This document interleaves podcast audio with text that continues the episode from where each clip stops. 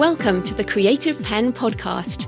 I'm Joanna Penn, thriller author and creative entrepreneur, bringing you interviews, inspiration, and information on writing, publishing options, and marketing ideas for your book. You can find the episode show notes, your free author blueprint, and lots more information at thecreativepenn.com.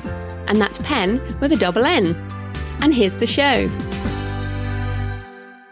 Hello, creatives. I'm Joanna Penn, and this is episode number 579 of the podcast. And it is Friday, the 15th of October, 2021, as I record this. In today's show, I'm talking about how to research your book with Vikki Carter, the author's librarian. We talk about why research is so important for fiction and non fiction different research techniques, how to keep track of your notes, and how to acknowledge your sources and do citations appropriately to avoid unintentional plagiarism, as well as how to build your community by referring other authors, plus how to get your book into libraries. So, I am a research addict. this was a fun discussion coming up in the interview section. In publishing and book marketing news.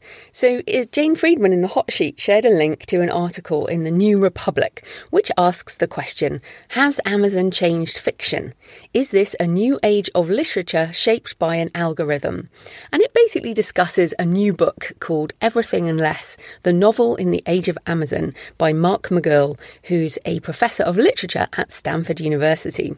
So, essentially, he says that platforms for literature subject it to the same homogenizing effects. And because anyone can self publish on KDP, it bypasses the publishing world's usual hierarchy of gatekeepers. But it also says the ultimate gatekeeper for KDP is Amazon itself, which rewards specific kinds of books and authors, promoting them through its recommendation feeds. Now, of course, this is my comment this assumes that the Amazon literature is self published, but of course, most publishers sell their books on Amazon and are subject to the same algorithms. and as I'll come to in a minute, there's another article that kind of feeds into this too. But uh, yeah, that, that made me go, yeah, this is not about self publishing. This is also about traditional publishers chasing rankings and algorithms. The article says Amazon, with its public rankings, star ratings, and review counts, makes it impossible to think of literature as existing outside of a marketplace of money and attention. And again, my comment is well, that's if you focus just on Amazon. there are plenty of other places uh, where you can sell books. Uh, but it says Amazon's way of doing business with the publishing industry endangers literary fiction.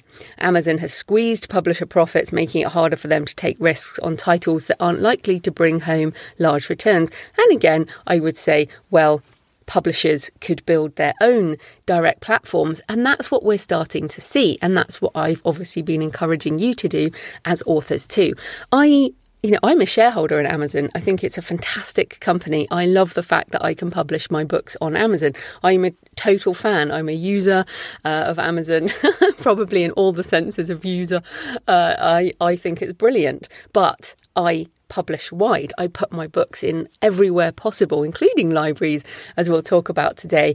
And I want people to be able to buy my books from every place they possibly can. So I, it, it annoys me when these articles kind of make it seem that um, of course, Amazon is dominant in some areas, but not everything. And it's our responsibility to drive the industry in a direction that we want it to go instead of blaming Amazon for being excellent.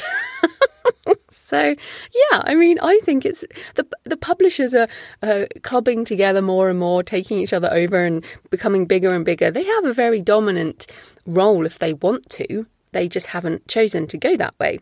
Just to carry on with the article, it says. Dive into the system and embrace what you find there as the vanguard of culture, no matter if most of it is dull. I thought this was such a kind of takedown. Uh, but yeah, for me, I think there's a lot to be said in, in sort of rebuffing this. And as I said, I think this article is especially interesting if you pair it with another article from The Atlantic, which Passive Guy posted on his blog this week, entitled The Bigger the Publisher, the Blander the Books by Dennis Johnson about the Penguin Random House Simon & Schuster merger. It says, The bigger the big publishers get, the more risk averse they become, the less willing they are to lose money. Audiences need to be expanded, not necessarily diversified. Then the safer, less boat rocking, bigger demographic satisfying stuff they publish becomes what the marketplace they dominate adapts itself to sell. The risk aversion becomes systemic. As the big houses have become bigger and bigger, their business has become more about making money than art or protest, so that small publishers now provide a far wider variety of literature, politics, history, and journalism, of art making and truth to power speaking, of actual risk taking, and from a far more diverse group of authors than the commercial conglomerate publishers. And so, of course, both of these articles have some truth to them. Of course, you've noticed this as a reader, let alone listening to the author community who, you know, write to market for algorithms. Not everyone, obviously, and of course, if you do, that's completely valid as well. but as a reader, for example, I've pretty much stopped reading the crime genre here in the UK as so many books seem to be exactly the same, and this is traditionally published and indie, uh, even with exactly the same covers. It's very hard to tell them apart. And I read a lot of books for various things, and uh, they really are. So many of them are exactly the same. And this is a combination of indie and traditionally published books, uh, all of whom, remember, are chasing algorithms. But I have found an incredible diversity of writing amongst independent presses presses. So this is traditional publishing, but the small presses who focus much more on their own, the taste of the editors in those presses, and indie authors who publish outside of the sort of main genres. Uh, I read particularly horror and speculative fiction, again, both traditionally published and indie. And boy, there's a lot of what I would call literature in there.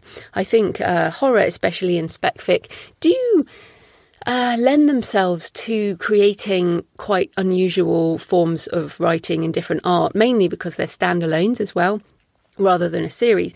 And of course, the lesson here is twofold, I think. One is about widening our reading beyond the charts. So, as readers, going to look for the more original work in different places other than the charts. Like if you if you buy from the charts, obviously Great. That is by definition mass market. That is by definition something that appeals to a lot of people. And the uh, where you might find lists of, for example, I shop from the Bram, Bram Stoker long list. Uh, you'll often find some real gems in there that will never top the charts. but are really really interesting and uh, or you know magazines specifically genre websites i get things from there as well Twitter, obviously, I get a lot of recommendations from Twitter. But it, it's our responsibility as readers to go looking for things that are further out than mass market. And also for us as writers, only we can decide what we want to write with the limited time we have upon this earth. And of course, we want to reach readers and make money. So writing books that sell a lot is a good idea. Writing to market, writing to keywords, writing to categories, writing to our readers. You know, I write series I'm just about to put book, book 12 out in my ARKANE thrillers. Uh, they don't top the charts. but you know they're still aimed to be in the conspiracy thriller slash religious thriller, uh, Dan Brown fan type of market, which isn't topping the charts right now, but you never know, it'll come back. So I, there's nothing wrong with either of these things. It's just we get to decide our creative futures and we don't get to say, oh, it's Amazon's fault, oh, it's this, that, and the other. We get to shape the future. And I, I fully believe that. And talking of taking more risks, interestingly, the Irish Times announced this week a basic income pilot scheme for artists, which could see around 2,000 creative workers drawing income from March 2022. The three year pilot will involve a weekly payment of around 325 euros a week, which I think would probably be around 400, 500 US dollars a week. Um, the scheme sends a message to artists living and working in Ireland that their work is valued, appreciated, and necessary. No, I I really like this, and I have over the last few years. Obviously, we've all been reading more about universal basic income. Uh, there's been uh, a lot of support in the pandemic for people who haven't been able to work, and this is something that I think will probably become more common.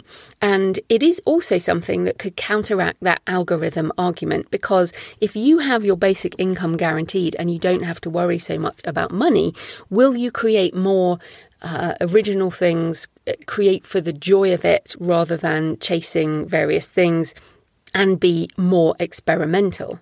I definitely think so. And the other thing is with the, I guess, with the algorithm side of Amazon, there's plenty of room in some of the lesser known categories. And I'll talk about this again in a minute. I think that we still, um, I mean, there is the bigger money in some of the bigger categories, but there are still niches where people are writing different things. So I'll talk about that soon. Uh, also, mention wanted to mention the Six Figure Author podcast this week, which covered the struggles that we face as authors, both from the point of view of Joe and Lindsay and Andrea, uh, the co-hosts, but also the community who sent in some of their struggles. Some of those struggles include the practical aspects of for example, maintaining multiple series across different subgenres and even multiple names, which I completely understand. What is funny again as readers I get people who, for example, people who really like my um, uh, desecration and those crime thrillers, uh, which are have an edge of the supernatural and have a psychic in them and are not mainstream at all. And they're like, when are you going to write more of those? And then I get people who are like, why are you not writing more ARKANE books? And so pe- people tend to like the genre they they read, and or of course there's nonfiction as well. I'm moving into travel writing uh, too, in addition to everything else. Uh, so yes, it's definitely that is definitely a challenge. They also talk about self doubt, combining writing what you love with what might sell, which again we've just talked about, dealing with physical and emotional trauma while still trying to write, and I think a lot of us have had a lot of that over the last couple of years, and much more. This is a great topic because we all struggle that we all writing is part of our life and life has a lot of struggles. And there's a moment andrea talks about this sort of moment where sometimes you look up and go do you know what? Everything's working fine right now. And you have this realization in fact i've got on my wall this too shall pass. And that's for both good things and bad things. It's a very memento mori thing to think about well, if it's good, this too shall pass. If it's bad, this too shall pass. so we get to live in the moment. And if you have that moment of equilibrium when everything seems wonderful, then awesome, celebrate it, and then it will change again. So, yes, that's the six figure author on the struggles we face as authors. So, in my personal update, I am still just waiting for some final comments to come back on Tomb of Relics. Uh, so, I have been working on my next course this week, and that's going to be my focus for the next few weeks, which will be on how writers can use AI in both the creative process and for publishing and marketing. And I'll have that out before mid November, probably. And I am loving pulling this information together. You know how much I enjoy this futurist stuff. And every time I look at it and dive a bit deeper into each of the areas, things have moved on again. so the course will be more about an awareness of what's happening in all the different areas that AI is touching, the attitude to cultivate and uh, use AI tools effectively, and a look into the future of what things might be. Uh, so that will be coming up soon. I'll talk about it when it's available.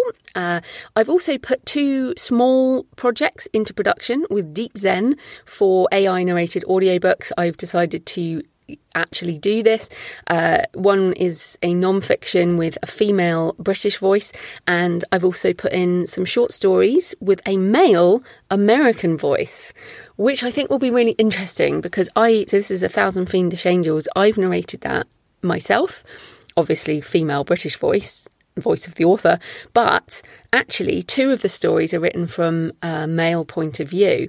And so it will be very interesting to hear this read by a different voice. And this is also what I want to happen with AI narration is that I want people to be able to choose the type of voice that they want to hear stories in. And we don't have an app for that yet, but it will come.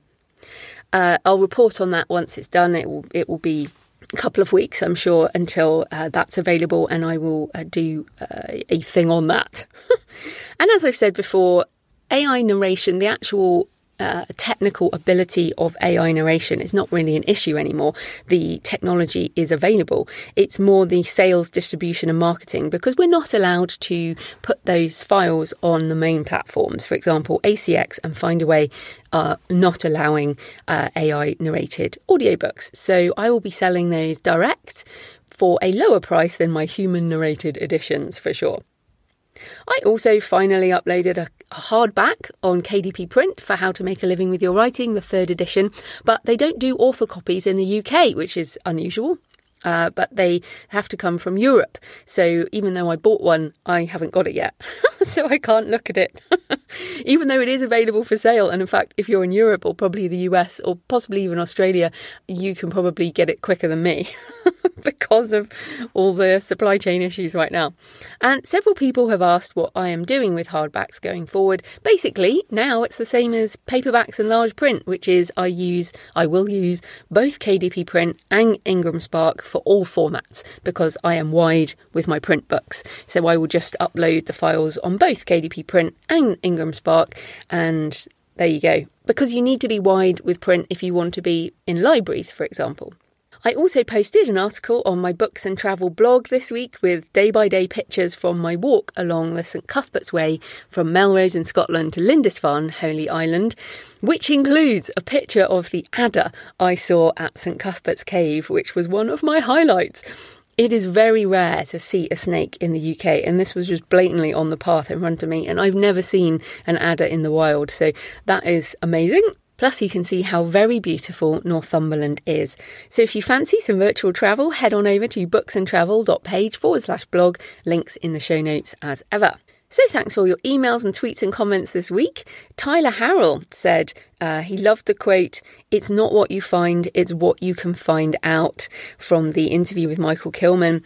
Uh, he said, Love that. I'll be getting their book for world building when I get a chance. As ever, thanks for making me think about my writing in new, better ways. He also says, I've been struggling with creating periods of withdrawal in my own life because of moving and switching work schedules and setting boundaries with the people who love you and asking them to safeguard your time is my goal. And I replied to Tyler, setting boundaries with yourself is also difficult. and I think uh, he's responding to a question I asked last week, if you didn't hear that, about how we can create these boundaries in our lives. And I mentioned the tidal, the tidal movements around Lindisfarne when you're cut off, when the island is cut off. How can we cut ourselves off in order to create? And yeah, I personally find that it's my own boundaries that probably stop me the most. As in, I don't hard boundaries in enough. And what's so funny is I have to leave the house in order to to relax because if I'm in the house, I just work. I just love my work. Can't help it. Nicole Lisa says, still catching up on the backlist of the podcast, enjoying the fall foliage on my first road trip in the US after six years abroad, and sent a little picture of a statue of a creature emerging from the bushes, which was cool. And I do find it, I find it hilarious that people listen to the whole backlist of the show and uh, either go backwards in time or forwards in time, because if you go backwards in time, it's like you, well, because I do these personal updates and it must just be very weird. I have never listened to any of my shows again. so I may, you know, you might hear me say something and then six months later I'll say something else because we all change our minds, right? And finally, Susie said about the Jonah Lehrer interview, you raised the bar yet again. This, uh, I've enjoyed all the interviews I've heard, but this was the best yet. Interesting and fascinating. Oh, so glad you enjoyed it, Susie. So you can tweet me at the Creative pen with a double N and send me pictures of where you're listening or email joanna at thecreativepenn.com or leave a comment on the blog or the YouTube channel. I love to hear from you. It makes this much more of a conversation. So today's show is sponsored by Publisher Rocket, which is appropriate as it's part of the research process for all my books.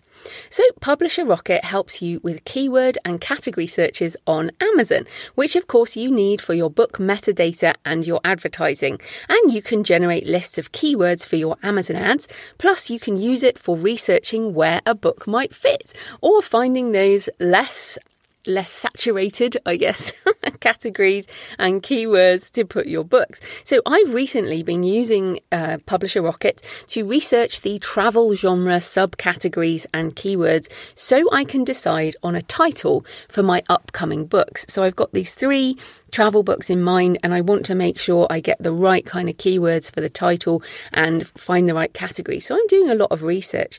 Now, yes, you can manually spend the time on Amazon doing this, but it takes a lot more time and you have to think about all the different permutations to search for. So Publisher Rocket saves you time and frustration in your research. It makes it easy, which, let's face it, is what we all need so we can get back to writing.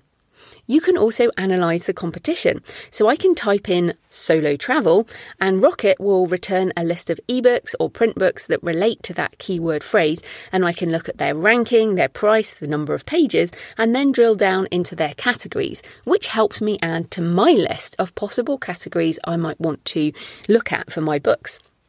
Now remember, you can list 10 categories per format of book on Amazon. You just need to find the 10 that work best for you and the most appropriate 10. And Rocket helps you discover them when you're first publishing or if you want to change up categories over time as they are changing a lot. And this is really important. I'm actually right now going back through my non-fiction and re re researching these things so I can add more categories and the changed categories uh, onto those books. Publisher Rocket also has a super useful AMS keyword search, so you can type in a keyword phrase and then download lists of keywords to upload into the ad platform if you use that. So, Publisher Rocket is one of my must use tools as part of my publishing process, and it is very reasonably priced. So, go check it out at publisherrocket.com.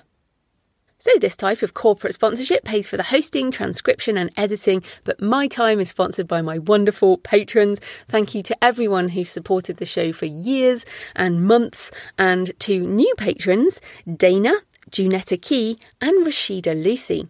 Thanks to all of you, and I will be doing the Patreon only Q and A uh, in the next week or this week as this goes out, and I'll be answering your questions. And if you are a patron of the show, if you become a patron for just a couple of dollars or euros or Canadian dollars or whatever currencies are possible now, it's possible in many things, uh, then you can ask your questions and get sort of behind the scenes extra stuff and money off my ebooks, audiobooks, and courses. So you can support the show at patreon.com, P A T R E O N.com forward slash the creative pen. Right, let's get into the interview. Vikki Carter is the author of Research Like a Librarian Research Help and Tips for Writers for Researching in the Digital Age. So, welcome, Vikki. Hi there, Joanna. Hi, everyone. I'm excited to talk to you today about this because I think it's so important. But before we get into it, tell us a bit more about your background because I know you struggled a bit in your early experiences with books. Oh, I did. And it's such a um, interesting part of my story. And I just actually started to talk about it with people as I wrote my first book. So when I was younger in elementary school, I had a speech impediment. And that really, and I also was a very slow reader and very slow learner. Um, so we didn't discover this until about halfway through first um, grade. So when I was in school, I didn't talk very often, which surprises everybody when they know me now. Mm-hmm. so like all you do is talk. But so I really struggled with reading and seeing words formulate on a page or on a chalkboard. I couldn't, my brain couldn't quite um, grasp that concept. Now we know it's dyslexia and it was very severe dyslexia. But at the time when I was little, I didn't know that. And then compounded with a speech impediment, I just turned super shy because I would get teased all the time, you know, as kids do that. So when I was little, I wouldn't go out and play out on recess very often. I would hide myself away in the libraries of our schools because the librarians were off that awesome. They'd let me come in, get books, and I'd always get picture books. And those were the the how I would sit and I would re- look at the picture books, trying to decipher how the pictures were related to the words. Until um, I did get some help, I had two amazing teachers that identified that there was some possibility of some help for me, and I started with speech therapy, and then we started with reading and writing therapy. So about the fifth grade, I caught up a little bit with everybody else, but I've always been painfully slow reader and a very painfully slow writer. but that experience of being around the library and the librarians, it became a sanctuary to me. So books have become my sanctuary now. Oh, I think for many of us, the library is a sanctuary. It certainly was for me as an introvert child, totally bookish. I spent a lot of time in the library. And I think that's why so many of us care about libraries now, is mm-hmm. because of how they've affected us in, in earlier life. But so you actually became a librarian, is that right? I did. I had this interesting journey to a librarian. um, it was a little later on in life. I went back to college, university as an adult student with two children in tow. And I wasn't sure what I really wanted to do. I kept going back to the idea of books, writing, um, researching, but I didn't know how that would work out into a career. I didn't really dawn on me as a librarian until I started to work in the school district where my daughters were, and I worked in the school library. And I'm like, oh, this could be a totally thing. It dawned on me. So I started to go back to school and I ended up working at the public library in our area while I was working on my bachelor's because I really felt like I wanted to have a broad experience. So I worked in the public library and I loved that. And then finally, when I started on my master's, I was recruited to work at the community college library in our area as in the library department. And so I finished my master's and stayed with academic library work. So that was my journey. It had I didn't come out of high school, go right to college. I lived a life, traveled with my kids and husband, and then went back to school as an adult. And I landed in the library world and I absolutely loved it. And now I'm in higher education. My, I work as a librarian as a faculty member as well as a faculty member for University Online. I love your story because I really think that uh, dyslexia, speech impediment, slow learner, all these words that you say, uh, many people would think, well, you'll never have a f- future with books. But, mm-hmm. you know, it's, it's, it's, it's not a problem with books. It's a problem with seeing how the words fit in a page, as you mm-hmm. say, and, mm-hmm. and in the world. But I love that you've come through that. And um, I, I know you've obviously you help other people and there are lots of people listening who know people with um, learning difficulties difficulties, I guess we call them now. Yeah. But I hope yeah. that encourages people, or if their kids are going through it or whatever, or even as an adult, you know, it's not like you need to fix it because you're not broken, but there exactly. are ways there are ways that you can adapt either mm-hmm. yourself mm-hmm. or the world to make mm-hmm. it make yep. sense. Yep. And that's exactly what I learned. I didn't learn that out of the bat. I did feel like all the way through high school that I was broken. Even when I was working, you know, I worked in journalism in high school in our newspaper, and I had a teacher, she was really harsh on me. And instead of sitting down and giving me, helping me find the tools to edit my work, she, you know, was really a challenge for me to work with. It wasn't until I got older and in college and started working with adult education myself, I realized there's some awesome tools out there. And for dyslexics, the number one awesome tool is audio. So um, having things read back to you in an audio version or having somebody else read it back to you or even reading it back to yourself, that's going to help you find a lot of your errors. So when I discovered that, I'm like, oh, the world is now open. Forget it. I'm writing my books. oh, excellent. I'm so glad. So let's get mm-hmm. into this book then. Sure, so, sure. why is research important, regardless of genre, and how can it help us, I guess, as writers? I love that question. And it's a question I get asked a lot. So, as a librarian, I really believe that authors can have their voice strengthened very well with excellent research. And it gives to their voice an awesome authority. So, research is a discipline, just like the writing craft is a discipline, and it's a learned discipline. None of us came out of the womb knowing how to write epic novels, and most of us don't come out um, knowing how to do excellent research.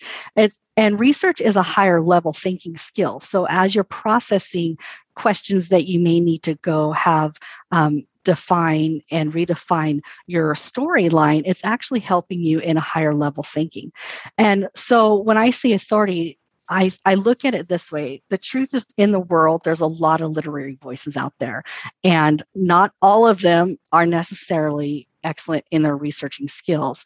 But what makes researching fabulous for authors is it lends to their voice. And so let me give an example of that. I don't know, you probably have seen this before in conferences or in online chats or whatever with an author, and an author's character or plot development or even some of their aspects of their book work was challenged by a reader. You know, that didn't really happen that way, or I don't believe that's realistic. And so with those challenges come the opportunity, I feel like, for authors to really show their authority in their voice if they've done research prior to writing, even if it's a fantasy world, I believe that you can do some research to really lend to authority authority and it strengthens authors' voices because it gives them ability to stand up on what they've created. Um, so but I have to stop and say, not all challenges are necessarily meaningful for authors to get into, right? Some are just based on subjective ideas or tastes or value, you know, that kind of a thing.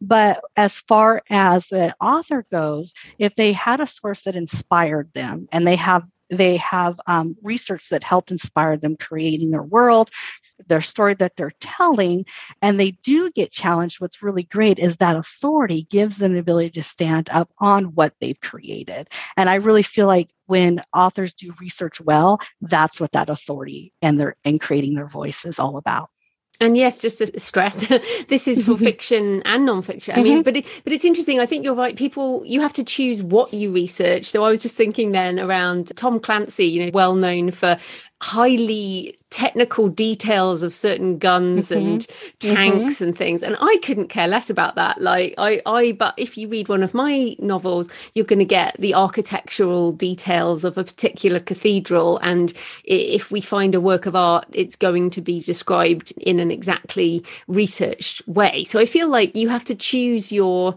what you're going to research. It, it doesn't mm-hmm. have to mm-hmm. be every single thing. Mm-hmm. Mm-hmm. Exactly. For example, I'll give you an example. A book I'm working on right now is around the the planning of the city that I live in. It's going to have its 100th year anniversary in two years, its birthday.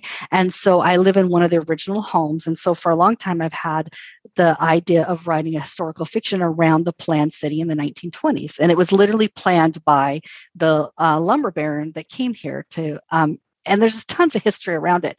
I'm not going for accuracy here. I really want to tell the story of the feeling of what it would have been like to come and live here and um, and help build the city. And so, even though I'm researching a lot about what the buildings would have looked like and how they would have created the city and all the ups and downs it would have done, I'm not going to go accurate detail verbatim. There's already a book out there that tells that in a factual way. I'm going for that as an inspirational way to give the feeling of what it would have been like for the people that came here to help build that city. And so that's inspiration. But I still have to do a tremendous amount of research. I'm not living in the 20s. Mm-hmm. and I'm I'm looking for firsthand accounts of those experiences if I can find them and read what their words were. And then I'm retelling that story in a fictional version of it. So okay, so you mentioned first-hand accounts there. Mm-hmm. So that would probably mm-hmm. be newspapers or mm-hmm. maybe books mm-hmm. at the time. I yes. love I love to go places. I physically visiting, obviously difficult in the pandemic, but I, I find that going places really helps me find details that mm-hmm. I find interesting. So, mm-hmm. what are some of the other ways that authors can do research? I love it. So, what I call what you just described I call that living research. The traveling to different regions, even going online and watching travel channels, TV shows, YouTube channels, things like that will what I consider living in, in research. Anything that you do in your daily life can be considered research, amazingly enough. So that's one thing. The other thing is in the the digital age, we can kind of, we can definitely conduct research online. But I would always encourage authors to steer clear of just doing research on just Google or Wikipedia to totally broaden themselves.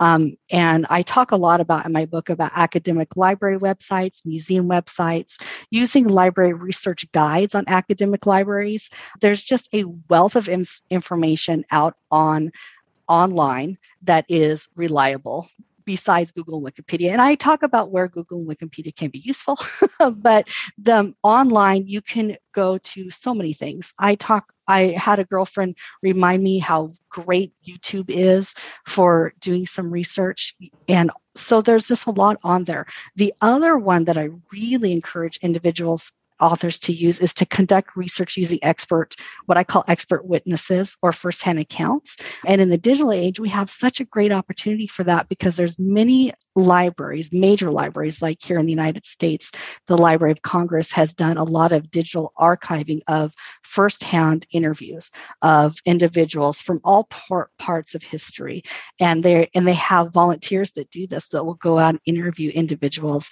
from their past, you know, in the 1920s and and even beyond if they got those, and they're putting those in digital records so that people can go and listen to those firsthand accounts, as well as a lot of journals and newspapers and those can the things are being digitalized. So you can access those things, which I feel like are a gold mine for an author. Um, and then also everybody i feel like everybody kind of looks at research as going into these big gigantic caverns of a library the big archives and dusting off the old books and sitting there. And i think that is valuable and it's fun and you can do that when the pandemic i think comes back. We could go do some of that again. But it also is not necessarily the most effective way of doing research because it's hard to really grasp what's going on in those gigantic archives. But luckily for us they're in the digital age, most major libraries are putting a lot of their archives and museums and things like that are putting their collections online for us to do research. Cologne Cathedral, they only recently just put on this amazing kind of 3D uh, scrolling thing. So you could stand at different points in the cathedral and then turn the mouse, you know, look up to the ceiling and see the colors. And I mean, I really just wanted to go to Cologne to see the cathedral. Isn't it fantastic? And and I think there's a lot more of that because I saw at the beginning of the pandemic, I put together a whole bunch of resources for my students who are adult students and on museums that were starting to open up a lot of their they were trying to get people to visit virtual museums and there were so many of them and they're keeping them online. And it's just it's phenomenal to me. Yeah it's definitely changed it is since the pandemic started. Like i think in the first sort of six months they didn't do anything and then suddenly there was mm-hmm. this acceleration of everything going online. So that's really good. But i think one of the issues is when when a source is good enough and again that mm-hmm. will depend on the situation so for example i mm-hmm. watched mm-hmm. a, a video on uh, at an appalachian snake handling church which right up my alley yeah which was it was about it was about an hour and mm-hmm. it was actually a church service in the appalachian mountains mm. and i essentially just wrote down what i saw and that became my first scene in my thriller end of days and so mm-hmm. in a way it doesn't matter so much in that situation whether I got specific details right because it wasn't, it was for fiction, but I still mm-hmm. got enough right for that to matter. But if it's non-fiction, if it's like you said, historical fiction, which people get really upset about, mm-hmm. Um, mm-hmm. how do we know when a source is good enough? Like you said, don't just use Google or Wikipedia, yeah. but how yeah. do we know, even these days with a book, you know, there's plenty of self-publishers out there. oh yeah, yeah, yeah. That's such a great question, Joanna. And that's what us librarians call call information literacy. It's what we teach in academic universities to our students. And it's something that I feel like everybody in this decade needs to know an understanding of information literacy because there's so much vast information out there and there's three there's there's quite a few criterias that us librarians like to teach, but I boiled it down to three of them and made it really easy with the letter A accuracy, authority, and aim. So when you're looking at a resource, if you can remember those three things as you're evaluating using that higher level thinking skill right as you're looking at a source there's some things that you need to really consider. How accurate is the information are you using? And now that might be where your question comes from right? How accurate is i don't know. Do i need to go and look for other eh, sources that show me that this was accurate um, and that's that's a possibility. Authority does that source show authority? You know who put that source out there? What is their authority? And i'll go into some of the questions in that in a second. And aim is what is the objectivity of that particular source? What's the whole point of what they're doing? Why are they sharing their information to the world right? Mm. and so for accuracy does that information correlate and align with information you can find in other reputable sources. For example, for you with that source, that if you really wanted to use it in a historical fiction or maybe a nonfiction, you can go and verify if that is how a church setting would have been done, possibly through other sources. And you can col- collaborate those two together. And then you can say, okay, this is accurate, right? Mm. Um, for authority, the credentials, the background of the authors, the training and the experience of the authors, and that could be the creators, that's something you might have to do a little digging on to see what is their background. Do they have any authority to be talking about this subject? And in that example that you gave to us it might have been their pastors that wanted to you know evangelize using this the medium of showing off what they do right? So mm. what's their background? I mean i would seriously be doing digging on the background because that's just me but that's kind of one thing you want to look for in authority. And these are just one question in my book. I have quite a bit more questions that authors can ask as they're evaluating sources. And finally, I missed one aim.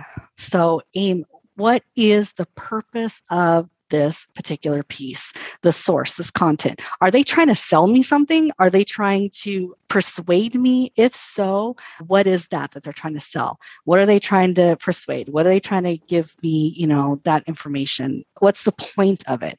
If you can remember those three things and do that higher level thinking, and then finally try to collaborate your source to as close to a primary or original or an authoritative source as possible, then that is going to be the best you're going to get for knowing if this um, source is good enough and reliable enough. I think that's great. And again, we're not suggesting that authors need to do this for every single thing that they're writing mm-mm, about. Mm-mm. It's more a case of, I guess, when you said aim, the aim of the source, but also your aim as the author mm-hmm. is mm-hmm. important to know what, how much you should research and when it's important. So, yeah one of the things that I find very important when I'm researching is if I'm reading a book, I will write notes in quotes. So if I am copying a quote down, I mm-hmm. put quote marks. You know, I'll have at the top of the page, it will say the book name and the author name, and then I'll have quote marks, and then I'll have my own thoughts, won't have quote mm-hmm. marks. So mm-hmm. that's a way that I keep, I make sure that I keep information in a certain way. So, what are your recommendations for keeping notes as we research so we don't plagiarize or do something bad?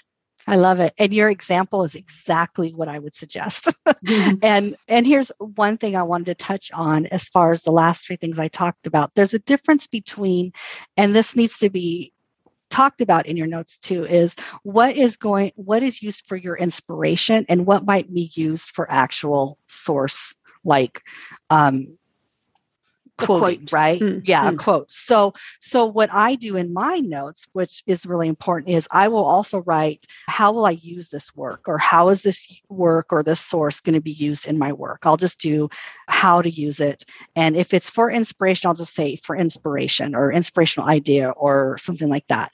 But if I'm going to be using it for direct quotation or whatever, that then I'll say use for direct quotation on this topic. So I always make sure I make my memory's not fantastic. So I have mm-hmm. to make sure I put down in my notes that note taking is probably one of the best questions I get all the time. And it really, notes are really about a personal preference, but I think notes should be incredibly short for memory purposes. And I think that's where people get a little sidetracked or put off on doing research is that they're, oh my gosh, I got to take all these notes. And in reality, you really don't. What you need to be doing is writing at least the title, the author, possibly the publication of the information, how you accessed it. Because I don't know about you, John, but like I said, my memory can be bad and I could forget where that book I found it or where that online source was that I found. And then again, paraphrasing, you can paraphrase what that source is talking about. So, um, like if it's a document that that has some data statistics data for you know deaths in the 1920s that i was really going for one thing right? Then i'll say this talks about examples for a b and c. And then like i said you, how am i going to use that in my work? That's kind of the minimum when it comes to note taking in my opinion. Um, and all of the title author publication all that that can all be handled very well with a note a citation. And so if you're using an online citation generator which i talk about um, a little in my book and also i talk about in a workshop that i'm going to be doing here soon how to do that you can cut out a lot of that with just getting all of that bibliog reference misinformation, right in that and then use the rest of that note of paraphrasing what the source is about and how are you going to use it in your work and that's really to help your memory mm. yeah and i think that citations footnotes etc i think they are very common in academic mm-hmm. books and certain types of nonfiction but with fiction or even just more pop pop mm-hmm. nonfiction mm-hmm. like I write, uh, I use appendices, I use an author's note, I use resource list. Obviously, if I quote people within a text, that's usually in nonfiction and I'll have their name and the book and everything. But I, I personally don't use footnotes or citations. Mm-hmm. But I always, in my fiction, if you read the author's note, I'm going to tell you where mm-hmm. I got the ideas and also a book list. I always have a bibliography as well. So you said there about using cita- citations but what should authors do? What's the minimum? I mean we have to do mm-hmm. something. Mm-hmm. and I, I love this question. I just had this conversation with another author on our Patreon group this weekend because we were talking about this. And so this is in my mind how i separate the two. So and this is for fiction. So nonfiction we've already established for most nonfiction, almost all nonfiction, there will be some sort of citations in text citations, or at the end, there will be a list, right? But for fiction, where do we come into this, right? And that's where the number one question I get a lot in fiction, what are you talking about, Vikki? Why do I need to do this, right? Okay, so I love when authors use author notes or they use acknowledgments in fiction work at the end where what inspired them or how this world or this in, book was storyline was created from resources that they've used and they somehow let me know what those are. As a reader i love that because once again that goes back to the authority of the author right? I know they've taken the time to do some um, higher level thinking about their storyline and even if it was inspiration. And so what i challenge fiction authors regardless if you use a source or not and it was just inspiration you should at least keep it in your personal notes as a log of what those research basics were which is the title of the book possibly how it inspired you or the source and how you did use it or you planned on using it in your book for two reasons. One you never know when that inspiration is going to hit for something else later, right? for another mm. storyline or another book. Number two, once again, if there is ever a reason for any sorts of challenges from anywhere, you know that you can go back, oh, wait, I got, I know how this inspiration came. And you can go back to your notes and you can verify where that inspiration came and you can address anything that may come up. It doesn't always come up. I don't want people to think that every book's going to get challenged, but it is very uncomfortable in a situation when it does happen. And and it just lends to that authority as an author that says i know how i i created this book in this world and it was inspired by people. And i also believe that keeping a log of what inspired authors in your work is giving a kind of acknowledgement to where you're inspired is very important. So that's that um, karma aspect in my mind, right? And so if you do that at the end of your fiction book and say, this is what inspired me, that also gives the readers an opportunity to explore other opportunities of how this reader was, in, how this writer was inspired, which gives the reader such a vast more knowledge of who you are as a writer. And that also just brings in so much good good things for uh, for writers in my world. yeah, I, I, I agree know. with you. As as a reader, I want an author's note. I get upset if there isn't one because mm-hmm. I want, I do too. Yeah, I want and I want the book list, and I will often go and follow. And this is with fiction, you know, let alone nonfiction. And then it was interesting hearing you talk because I I've definitely always done this. I have a lot of journals and I write out notes from books and things. So I've always got a kind of log, but I realised that this not everyone does this in the same mm-hmm. way but what mm-hmm. we're also saying is it's important to do it for acknowledgements and attribution uh, mm-hmm. to stop plagiarism but if, absolutely but the other thing is we can try our very hardest and something might creep in that we didn't mean so how yes. can we make sure we have not plagiarized someone else's work even if we didn't uh, do it on purpose. I'm assuming yeah. that people are not doing it on purpose. yeah, yeah, and th- and that was the one. You know, when I get asked this question, that's the number one thing I like to point out. And as a librarian, especially in the academic world, I've had to be involved in cases where students had been flagged for their work for plagiarism. And what's interesting in all the cases, which there have been a few, right, in my mm. world, um, I have discovered when I sat down and talked with that student and we'll call them an author at this point. And I found out, I find out that it's not intentional. It's almost 99% of plagiarism is unintentional. Now, if you're asking the question, how can I avoid plagiarism? It's pretty safe and sound that you're probably not going to plagiarize.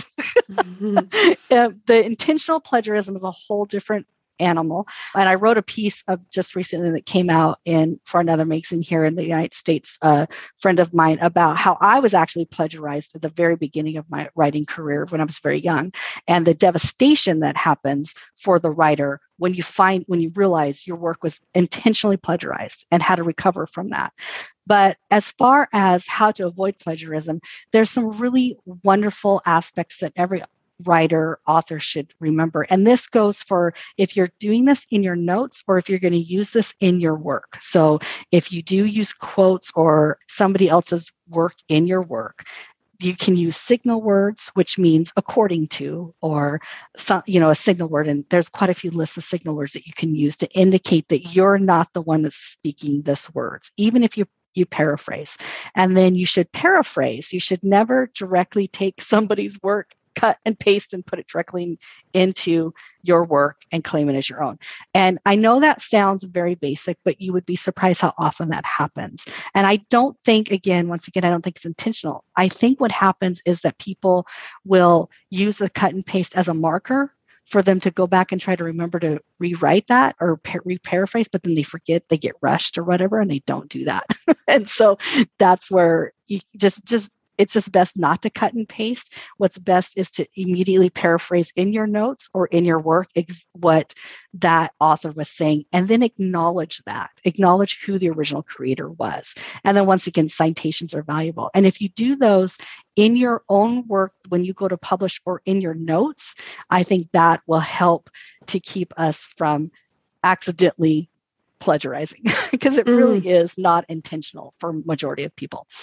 Yes i think you're exactly right. Do not co- do not cut, cut and mm. paste or copy and paste like oh uh, i want to describe let's say cologne cathedral. So i do not copy and paste from wikipedia into my scrivener mm-hmm document, what I might well do is open up my notebook and copy out mm-hmm from Wikipedia, Gothic, Spire, whatever. I might write down words that come from Wikipedia, but into my Scrivener, I'm then paraphrasing from my written notes. And mm-hmm. it, we should say it is okay to use a direct quote in quotation marks as long as either you have permission or it is fair use. So, for example, me quoting one line um, out of a very long book is completely fine. Me quoting a, a song lyric is not okay. Or oh, poem. song lyrics are a nightmare. yeah, just song lyrics are a nightmare. Stay away from song lyrics. yes, exactly. But that's it. So I think you're exactly right. The main thing is do not cut and paste or copy and paste from one thing into your master manuscript. That I think that's a good point. Have a um, your where you take your notes is a different place to what your actual manuscript is and then yeah as you say what about plagiarism checkers like pro writing yep. aid has one grammarly etc yep. and they're they're useful and i think they're valuable that you can run your your pieces through plagiarism checkers we do instruct our students in the university that they have to do that before they submit to us for grading yet we still get people that come mm. up with and our our numbers are very like our numbers low you cannot have more than like i think it's 20% of a anything, it will get trigger us to just immediately kick it back to a student and say, okay, let's have a discussion about how you handle citations, notations, and things like that. But yes, I think that if you're really that concerned about your writing as far as if you're plagiarizing or not. I think the first step is to really practice paraphrasing in your notes first and practice creating citations. And then when if all if you've done all that and you still are concerned then run it through a checker. But i kind of feel like if you really work that higher order level of paraphrasing a source you're you're probably not going to plagiarize, but it could be possible that mm. you do. Hmm. Um, but even with paraphrasing, still, if I let's say I paraphrase an idea that came from someone else, I'm still saying, you oh, know, heavens, acknowledge where you got yeah. that inspiration. Absolutely, exactly. And that that is a professionalism. That's giving credit where credit is due.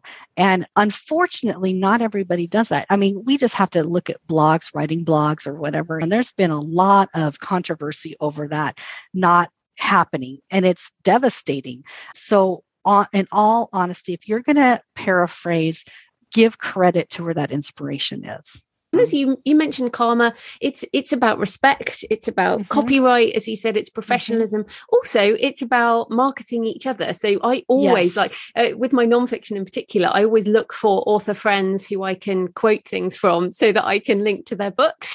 Yes. Well i did that with my book with you. Oh yeah. thank you. Yeah yeah. Because you you talked very distinctly. I was just it was funny because i was listening to one of your books and i was writing mine and you were talking about wikipedia and not cut and paste. I'm like, oh, I don't even have to say it. Joanna just said it, so I'll just quote her in it. exactly. And, and we yeah, want yeah. that as authors, we want other people to quote our work in a respectful yes. way yes. and link back to us. And then it creates like this web of referrals.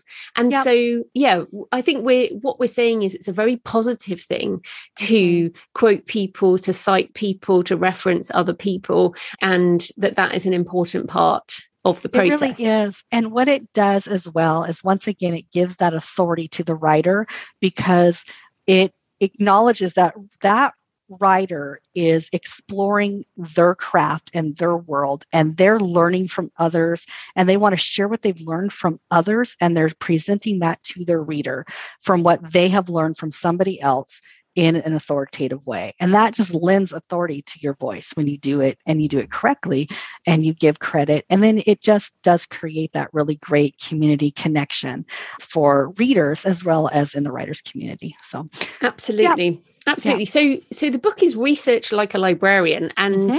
people many listeners want to get their books into libraries. so, yes. as a librarian, and what are your tips for authors on approaching librarians in an appropriate way rather than just like, hey, here's my fantastic. book?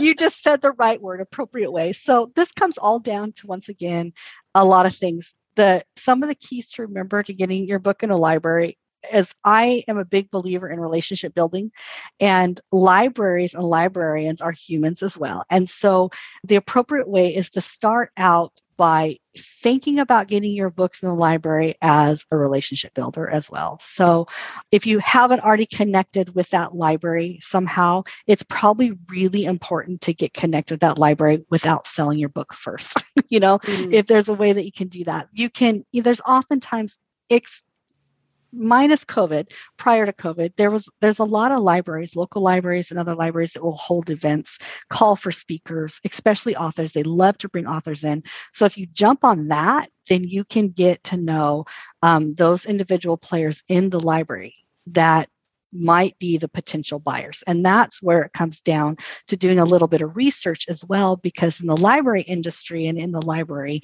um, world, there are specific purchase requirements and ramif- you know criteria for every library and not every person that stands behind a desk at a library is going to be able to purchase a book for the mm. library. There's very specific guidelines. For example, the public library that I worked at, we could make recommendations, formal recommendations to our library director, and he would take those those their written document that we had we could email to him if we had a book we wanted him to purchase for the collection and then he would take those and he only had a budget and a specific time that he would be purchasing so that's another thing you need to remember is that the library doesn't have infinite amount of funds. Most libraries are um, funded by municipal properties, taxes, things like that, and they have budgets. And they will only do some spending at certain times of the year for books as well. And that's where that relationships of getting to know people in the library and also doing your research on them, you're going to be able to target when you do your pitch for them to buy in a more appropriate manner. So, what would happen with us is that he would take all of those recommendations, and when it was time for him to purchase, he would go through the catalogs. So, that's another tip. You have to know what distribution your, that library is going to be purchasing from. As independent authors, we now have great opportunities to get our books in specific distributions to be able to get your books into the hands of libraries. Yes. So if just on that, is it ebook, print book, audio? Does it still favor print? They actually libraries from what i've heard in the industry is they are going a lot with ebooks as well. So print is fantastic but they tend to be more expensive. So they can um, purchase more and have access more for ebooks. There is just the issue with some libraries of how they distribute those to individuals and how the money there's a whole thing on, on that in the world. But they there is a lot of um, availability for ebooks as well. And so I want to share with the listeners two amazing resources that I have found about this particular question. And one's really funny because it's on your your page. It's from Eric Simmons and his book marketing, how to get your book into a library. I think it was a couple years ago he was on your website and he wrote mm. an article about it and it is phenomenal. I read it quite a few years ago, I mean when it came out and I have it bookmarked because it's one of the best resources. He has done a great job of laying out some steps for authors on how to approach libraries, what um, distribution and he also gives a phenomenal resource for how he did it, his own database and his email, his professional email pitch that he used for those libraries that he didn't have a, a a working relationship with. So I highly recommend finding that on Joanna's website because if you're asking that question, that's a great resource.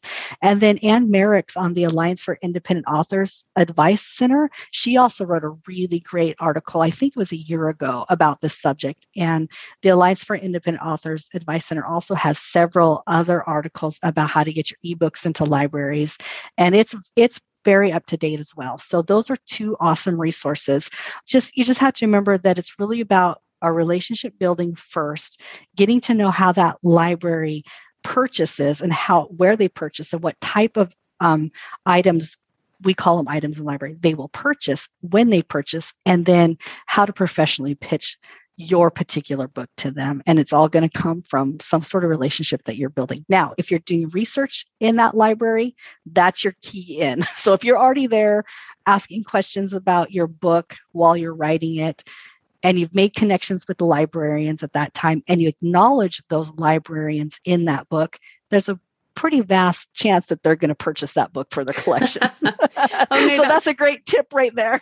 that is great. I would also say my tips on this are publish wide. So make sure your ebooks, mm-hmm. print books, and audiobooks can be pub can be bought by libraries. And the second thing is ask your readers to ask. So whenever oh, I, I forgot about that one. Yeah, yes. it's a big one. So of course, mm-hmm. anyone listening, you can ask your library. You should be able to do this pretty much anywhere in the world now. Mm-hmm. Ask your librarian to order uh, your favorite author's books or mine or Vikki's uh, into your library. And I have found that that's pretty much how my books have appeared in libraries is because readers have actually asked for them to be put into the catalogue. And I mean, even if they're on something like Overdrive, mm-hmm. I think most libraries that's a digital, you know, ebook catalogue.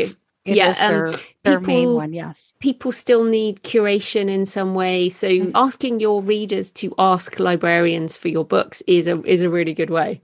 Well, here's the hierarchy that I'm going to share with you as a backstage person in the library. So if a patron, we call them patrons in the library world, but they're people that come and use the services.